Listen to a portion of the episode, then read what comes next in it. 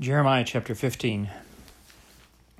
Then said the Lord unto me, Though Moses and Samuel stood before me, yet my mind could not be toward this people. Cast them out of my sight, and let them go forth. And it shall come to pass, if they say unto thee, Whither shall we go forth? Then thou shalt tell them, Thus saith the Lord, such as are for death, to death and such as are for the sword, to the sword, and such as are for the famine, to the famine, and such as are for the captivity, to the captivity. And I will appoint over them four kinds, saith the Lord the sword to slay, and the dogs to tear, and the fowls of the heaven, and the beasts of the earth to devour and destroy. And I will cause them to be removed into all kingdoms of the earth because of Manasseh the son of Hezekiah, king of Judah, for that which he did in Jerusalem. For who shall have pity upon thee, O Jerusalem? Or who shall bemoan thee?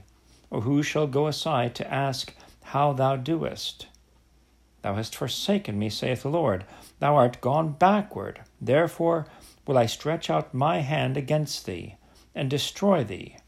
I am weary with repenting and I will fan them with a fan in the gates of the land. I will bereave them of children. I will destroy my people, since they return not from their ways. Their widows are increased to me above the sand of the seas. I have brought upon them against the mother of the young men a spoiler at noonday. I have caused him to fall upon it suddenly, and terrors upon the city.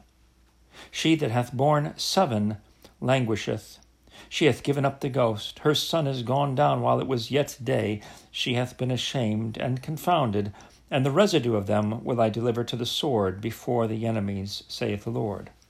Woe is me, my mother, that thou hast borne me a man of strife and a man of contention to the whole earth. I have neither lent on usury, nor men have lent to me on usury, yet every one of them doth curse me. The Lord said, Verily, it shall be well with thy remnant. Verily, I will cause the enemy to entreat thee well in the time of evil and in the time of affliction. Shall iron break the northern iron and the steel? Thy substance and thy treasures will I give to the spoil without price, and that for all thy sins, even in all thy borders. And I will make thee to pass with thine enemies into a land which thou knowest not. For a fire is kindled in mine anger, which shall burn upon you. O Lord, thou knowest. Remember me and visit me and revenge me of my persecutors. Take me not away in thy long suffering.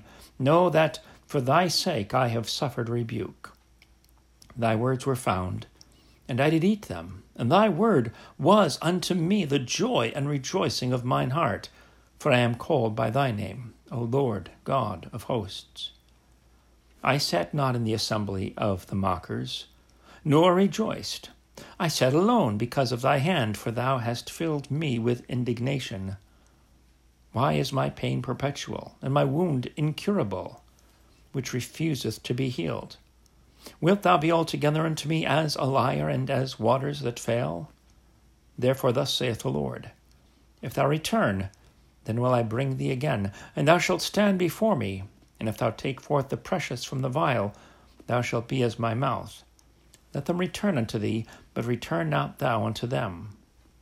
And I will make thee unto this people a fenced brazen wall, and they shall fight against thee, but they shall not prevail against thee. For I am with thee, to save thee, and to deliver thee, saith the Lord. And I will deliver thee out of the hand of the wicked, and I will redeem thee out of the hand of the terrible.